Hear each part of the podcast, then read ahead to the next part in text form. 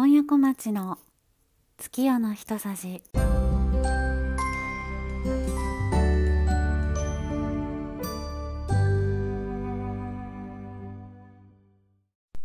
2022年6月29日新月20回目の配信となりました。いかがお過ごしでしょうか？今夜小町です。えー、今回の月夜の一さじは朗読の会とさせていただきますえっといつもあの朗読はさせていただいてるんですけれどもあの今回ね一応20回目の配信ということでまあちょっとこれまで朗読してきたものを振り返りながら、えー、やってみようかなと思います。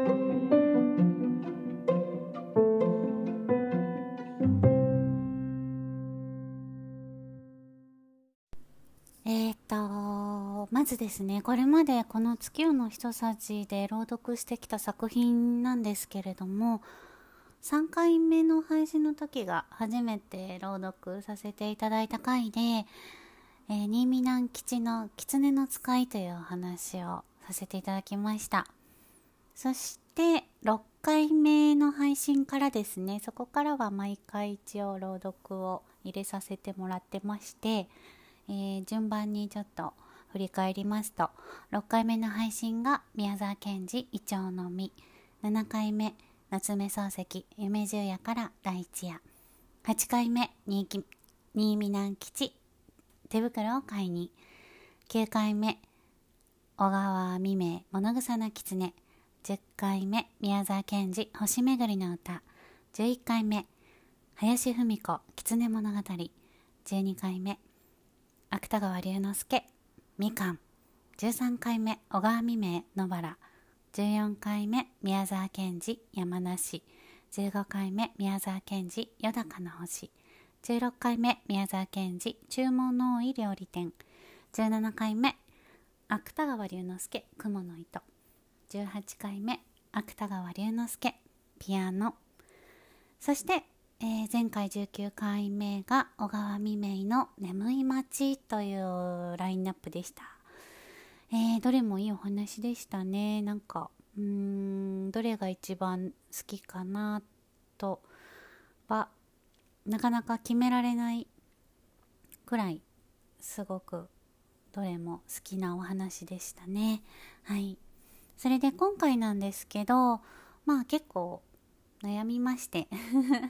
あのやってみたいなというお話がいくつかあって。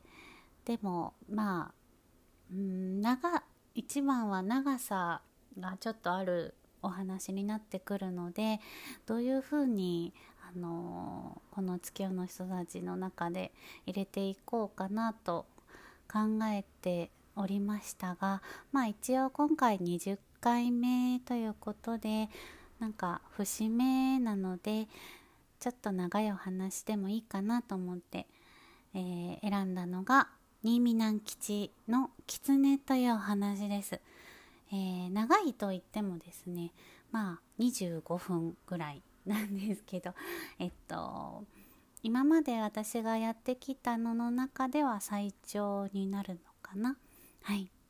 でももう本当にこの月夜の人たちの配信を始めてまあ朗読をさせていただくようになった時からずっとやってみたかったお話なので多分初めの頃にもあのー、いつかやってみたいっていう風に言っていたとは思うんですけど えー、まあ今回ちょっと選んでみました。はい。えっとまあ読みながらですね何回もねあのラストシーンで私あの泣いてしまって本当に。なんかすごい感情移入してしまってですね。ラストシーンは特に何個なんか何回も撮り直してしまったんですけどそのぐらいですね。あのいいお話でしたね。まあなんとかようやくお届けできるくらいにはなったかなと思いますので是非、えー、聞いていただきたいです。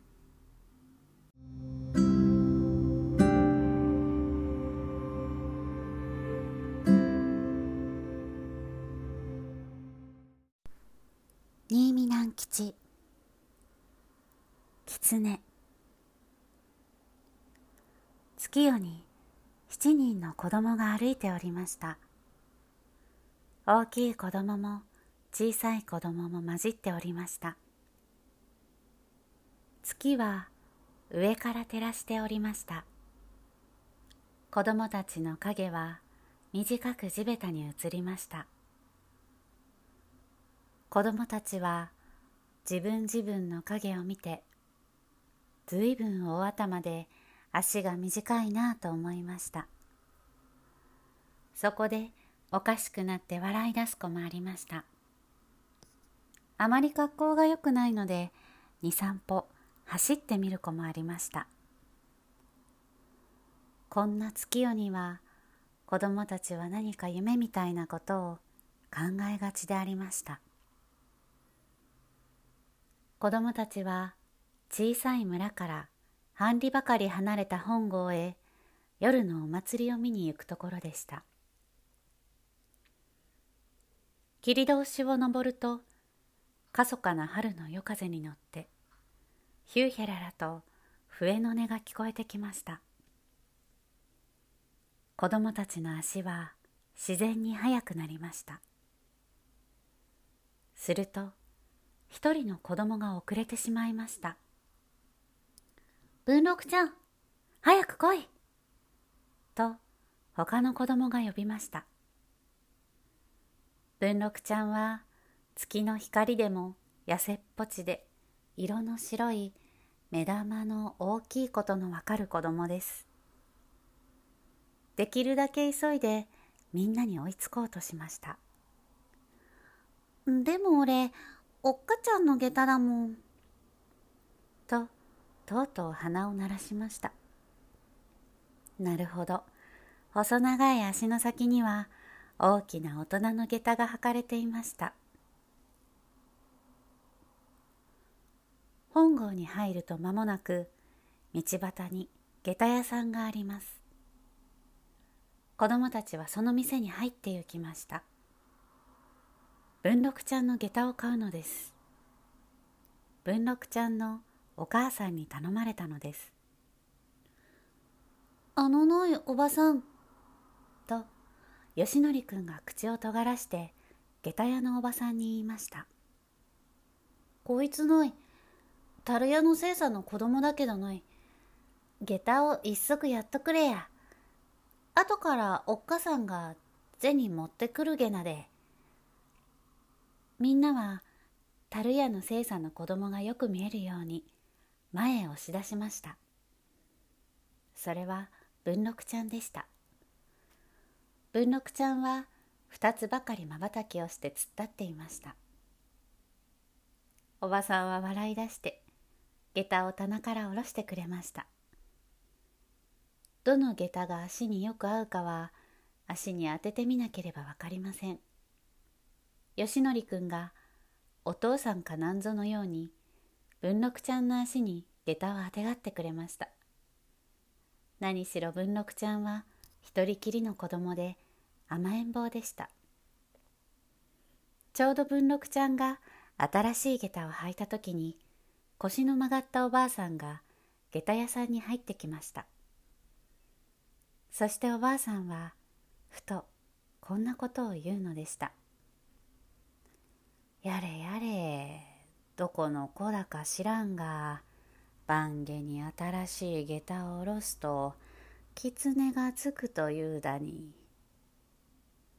子供たちはびっくりしておばあさんの顔を見ました「嘘だい。そんなこと」とやがて吉典くんが言いました「迷信だ」と他の一人が言いました。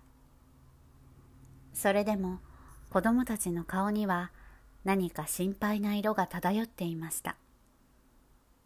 よしそいじゃあおばさんがまじないしてやろう。と下駄屋のおばさんが口軽く言いましたおばさんはマッチを一本する真似して文六ちゃんの新しい下駄の裏にちょっと触りましたさあこれでよしこれでもう狐も狸もつきゃしん。そこで子供たちは下駄屋さんを出ました。子供たちは綿菓子を食べながら、ちごさんが二つの扇を目にも止まらぬ速さで回しながら舞台の上で舞うのを見ていました。そのちごさんはおしろいを塗りこくって顔を彩っているけれど、よく見るとおたふく湯のとねこでありましたので、あれ、とねこだよ。ふふ。と、ささやき合ったりしました。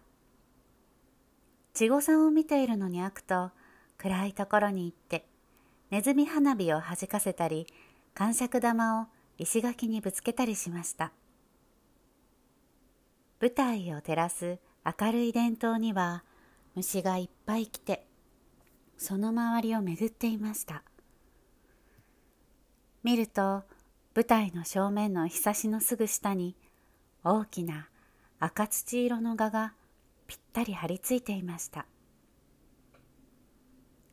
出しの鼻先の狭いところで人形の三馬荘が踊り始める頃は少しお宮の境内の人も少なくなったようでした。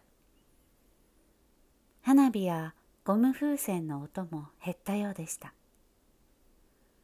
子供たちは出しの花の下に並んで仰向いて人形の顔を見ていました。人形は大人とも子供ともつかぬ顔をしています。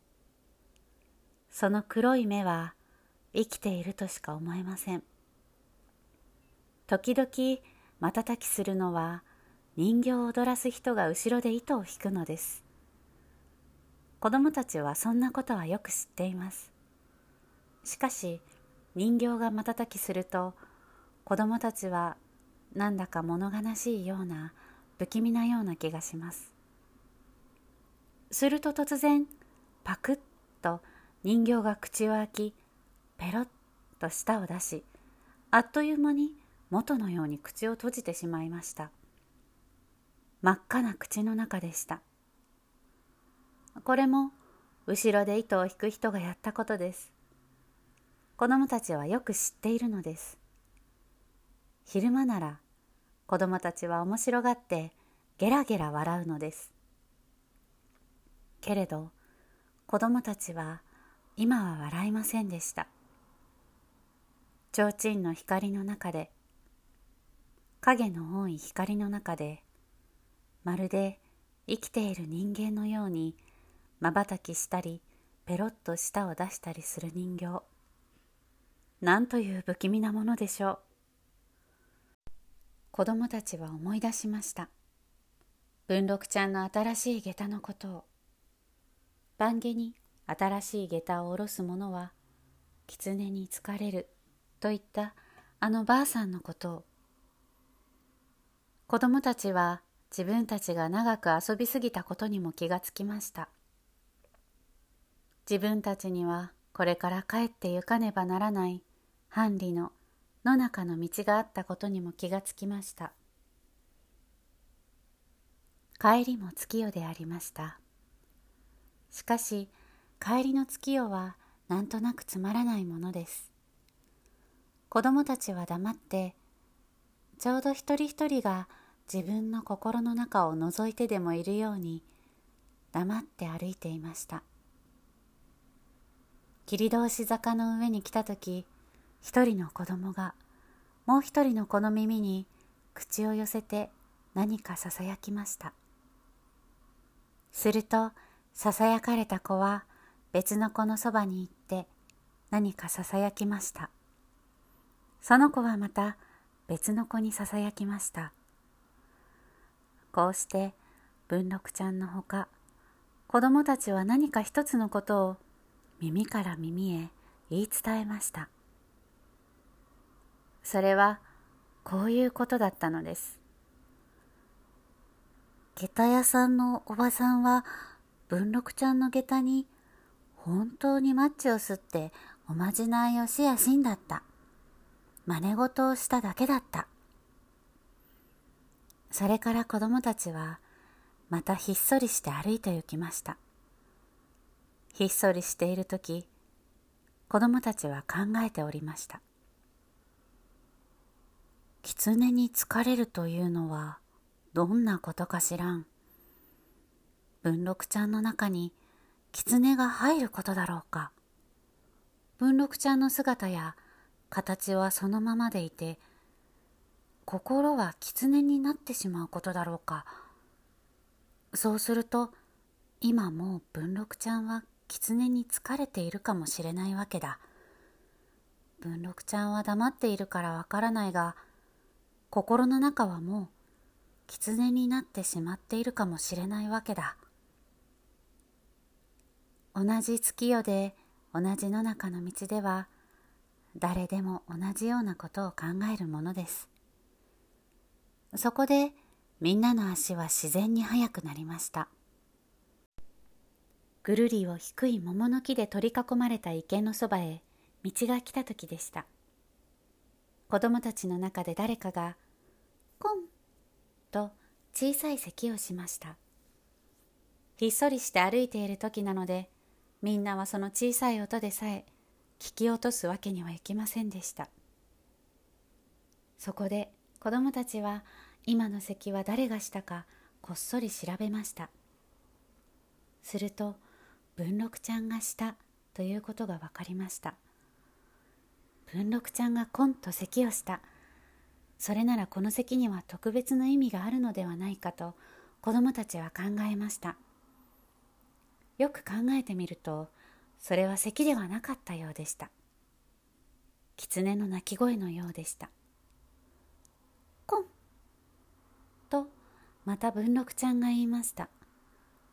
文六ちゃんは狐になってしまったと子供たちは思いました。私たちの中には狐が一匹入っているとみんなは恐ろしく思いました。樽屋の文六ちゃんの家はみんなの家とは少し離れたところにありました。広いみかん畑になっている屋敷に囲われて一軒きり家賃にポツンと立っていました。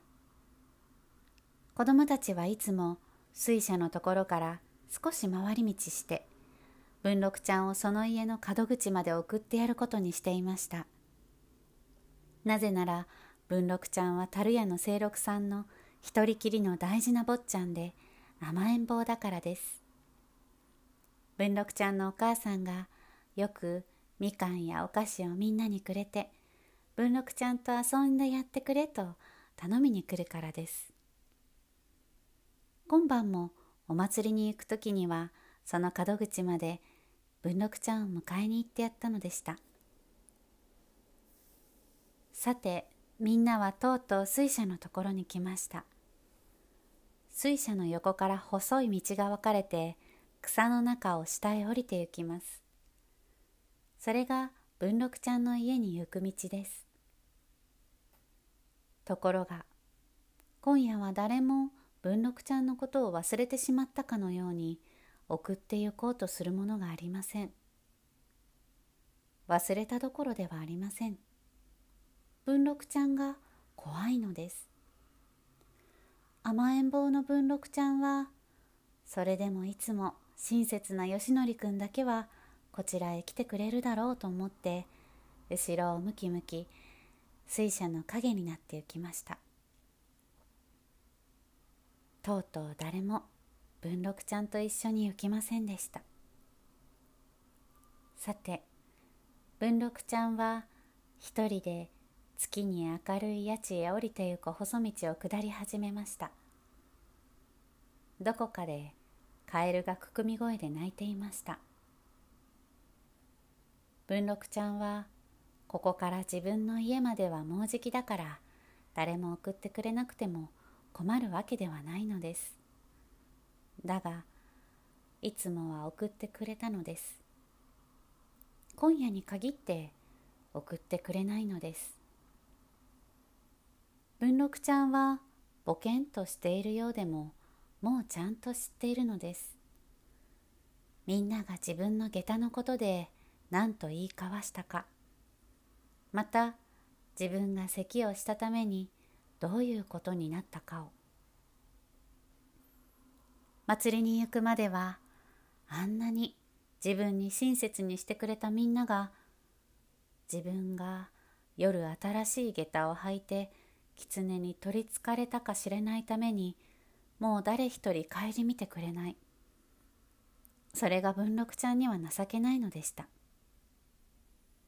吉典くんなんか文六ちゃんより4年級も上だけれど親切な子でいつもなら文六ちゃんが寒そうにしていると洋服の上に着ている羽織を脱いで貸してくれたものでした。田舎の少年は寒い時洋服の上に羽織を着ています。それなのに今夜は文六ちゃんがいくら咳をしていても羽織を貸してやろうとは言いませんでした。文六ちゃんの屋敷の外囲いになっている薪の生垣のところに来ました。瀬戸口の方の小さい木戸を開けて中に入りながら文六ちゃんは自分の小さい掛け帽子を見てふとある心配を感じましたひょっとすると自分は本当に狐に疲れているかもしれないということでしたそうするとお父さんやお母さんは自分をどうするだろうということでした。お父さんが樽屋さんの組合へ行って、今晩はまだ帰らないので、文六ちゃんとお母さんは先に休むことになりました。文六ちゃんは初等科3年生なのに、まだお母さんと一緒に寝るのです。一人子ですから仕方ないのです。さあ、お祭りの話を母ちゃんに聞かせておくれ。とお母さんは文六ちゃんの寝巻きの襟を合わせてやりながら言いました文六ちゃんは学校から帰れば学校のことを街に行けば街のことを映画を見てくれば映画のことをお母さんに聞かれるのです文六ちゃんは話が下手ですからちぎれちぎれに話をしますそれでもお母さんはとても面白がって喜んで文六ちゃんの話を聞いてくれるのでした。巫女さんね、あれよく見たらおたふく湯のとねこだったよ。と文六ちゃんは話しました。お母さんは、そうかい、と言って面白そうに笑って、それからもう誰が出たかわからなかったかい？と聞きました。文六ちゃんは思い出そうとするように目を大きく見開いてじっとしていましたがやがて祭りの話はやめてこんなことを言い出しました「母ちゃん夜新しい下駄を下ろすと狐に疲れる?」お母さんは文六ちゃんが何を言い出したかと思ってしばらくあっけに取られて文六ちゃんの顔を見ていましたが今晩文六ちゃんの身の上におおよそどんなことが起こったか見当がつきました誰がそんなことを言った？文六ちゃんはムキになって自分の先の問いを繰り返しました本当？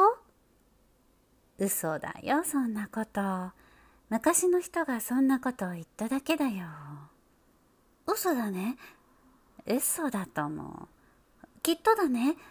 きっと。しばらく文六ちゃんは黙っていました。黙っている間に大きい目玉が二度ぐるりぐるりと回りました。それから言いました。もし本当だったらどうする？どうするって何を？とお母さんが聞き返しました。もし僕が本当に狐になっちゃったらどうする？お母さんは芯からおかしいように笑い出しました。ねえ、ねえ、ねえ。と、文六ちゃんはちょっと照れくさいような顔をして、お母さんの胸を両手でぐんぐん押しました。そうさね。と、お母さんはちょっと考えていてから言いました。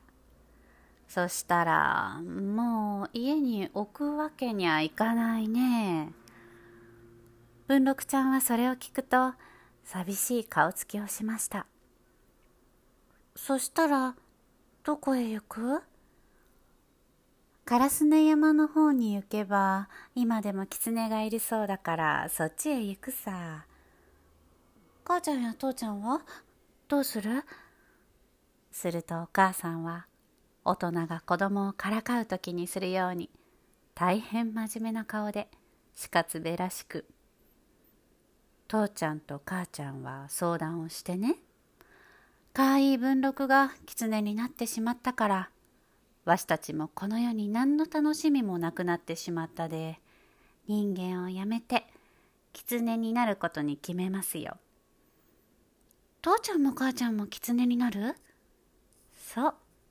二人で明日の晩下に下駄屋さんから新しい下駄を買ってきて一緒に狐になるね。そうして文六ちゃんの狐を連れてカラスネの方へ行きましょう。文六ちゃんは大きい目を輝かせて「カラスネって西の方?」鳴輪から西南の方の山だよ。深い山？松の木が生えているところだよ。漁師はいない？漁師って鉄砲地のことかい。山の中だからいるかもしれんね。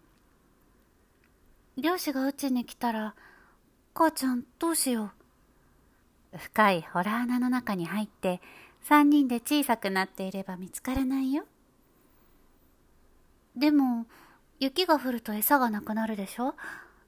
餌を拾いに出た時漁師の犬に見つかったらどうしよう。そしたら一生懸命走って逃げましょうでも父ちゃんや母ちゃんは早いでいいけど僕は子供の狐だもん。遅れてしまうもん。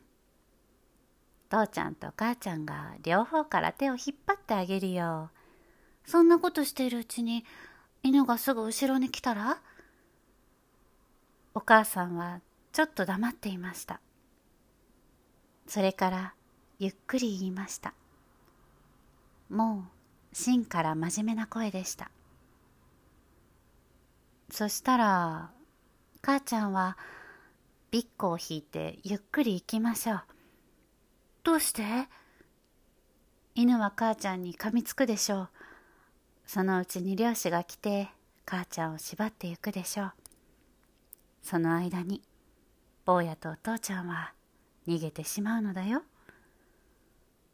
文六ちゃんはびっくりしてお母さんの顔をまじまじと見ました。嫌だよ母ちゃん。そんなことそれじゃあ母ちゃんがなしになってしまうじゃないか。でもそうするよりしょうがないよ。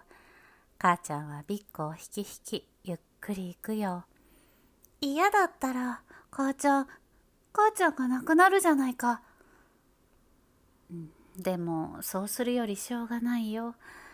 母ちゃんはビッコを引き引きゆっくりゆっくり。嫌だったら嫌だったら嫌だったら。文六ちゃんはわめき立てながらお母さんの胸にしがみつきました。涙がどっと流れてきました。お母さんも寝巻きの袖でこっそり目の縁を拭きました。そして文六ちゃんが跳ね飛ばした小さい枕を拾って頭の下にあてがってやりました。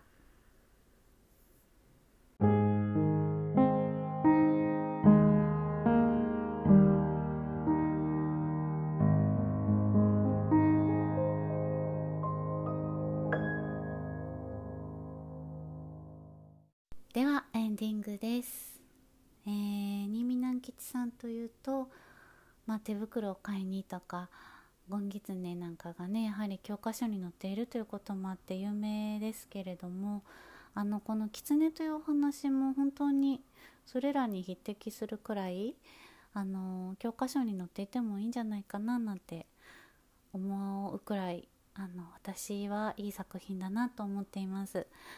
えー、もしかしたらね朗読をやっていなければ出会わなかったかもしれなかったお話だなと思うと、まあ、本当に出会えてよかったなと思えるあの大切な作品の一つとなっています。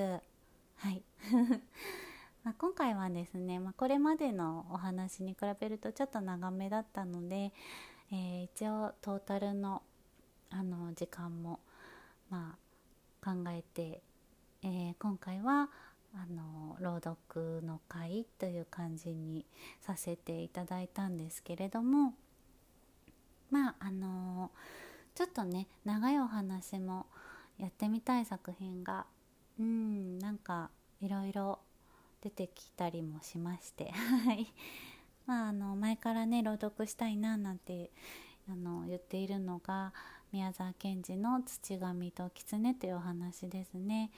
えー、それから小川未明の赤いろうそくと人魚とかもいいですね。あと芥川龍之介の羅生門やりたいんですよね。あでもね羅生門はそこまで長くなくてあのえー、20分ぐらいだったかな。であの朗読の時間としてはそのぐらいの長さなのでまあ、えー、練習します。は いちょっとねあのなんか難しいお話でもあるのでなんか練習しながら、えー、まあ、えー、そのうち配信、えー、していけたらなと思っています。はい。はい。本当にあのなんかちょっとこれまでの自分の朗読を聞き直してみると本当にあちょっともう一回あの撮り直そうかなっていうのが結構ありますね。はい。なんかあのその時のベストなものをお届けしていますけれどもやっぱりあの聞き直すとあちょっとすいませんみたいな 感じなのでなんかこっそりあのー、え、撮り直したものと入れ替えてるかもしれないです。過去のやつも。はい。はい、えー、そんなわけで、え次回の「月夜の一さじ」は7月の14日満月20時51分に配信いたします。またツイッターとノートの方も、えー、ぼちぼちとやっておりますので覗きに来ていただけたら嬉しいです、えー、それではまたお会いしましょう。小屋小町でした。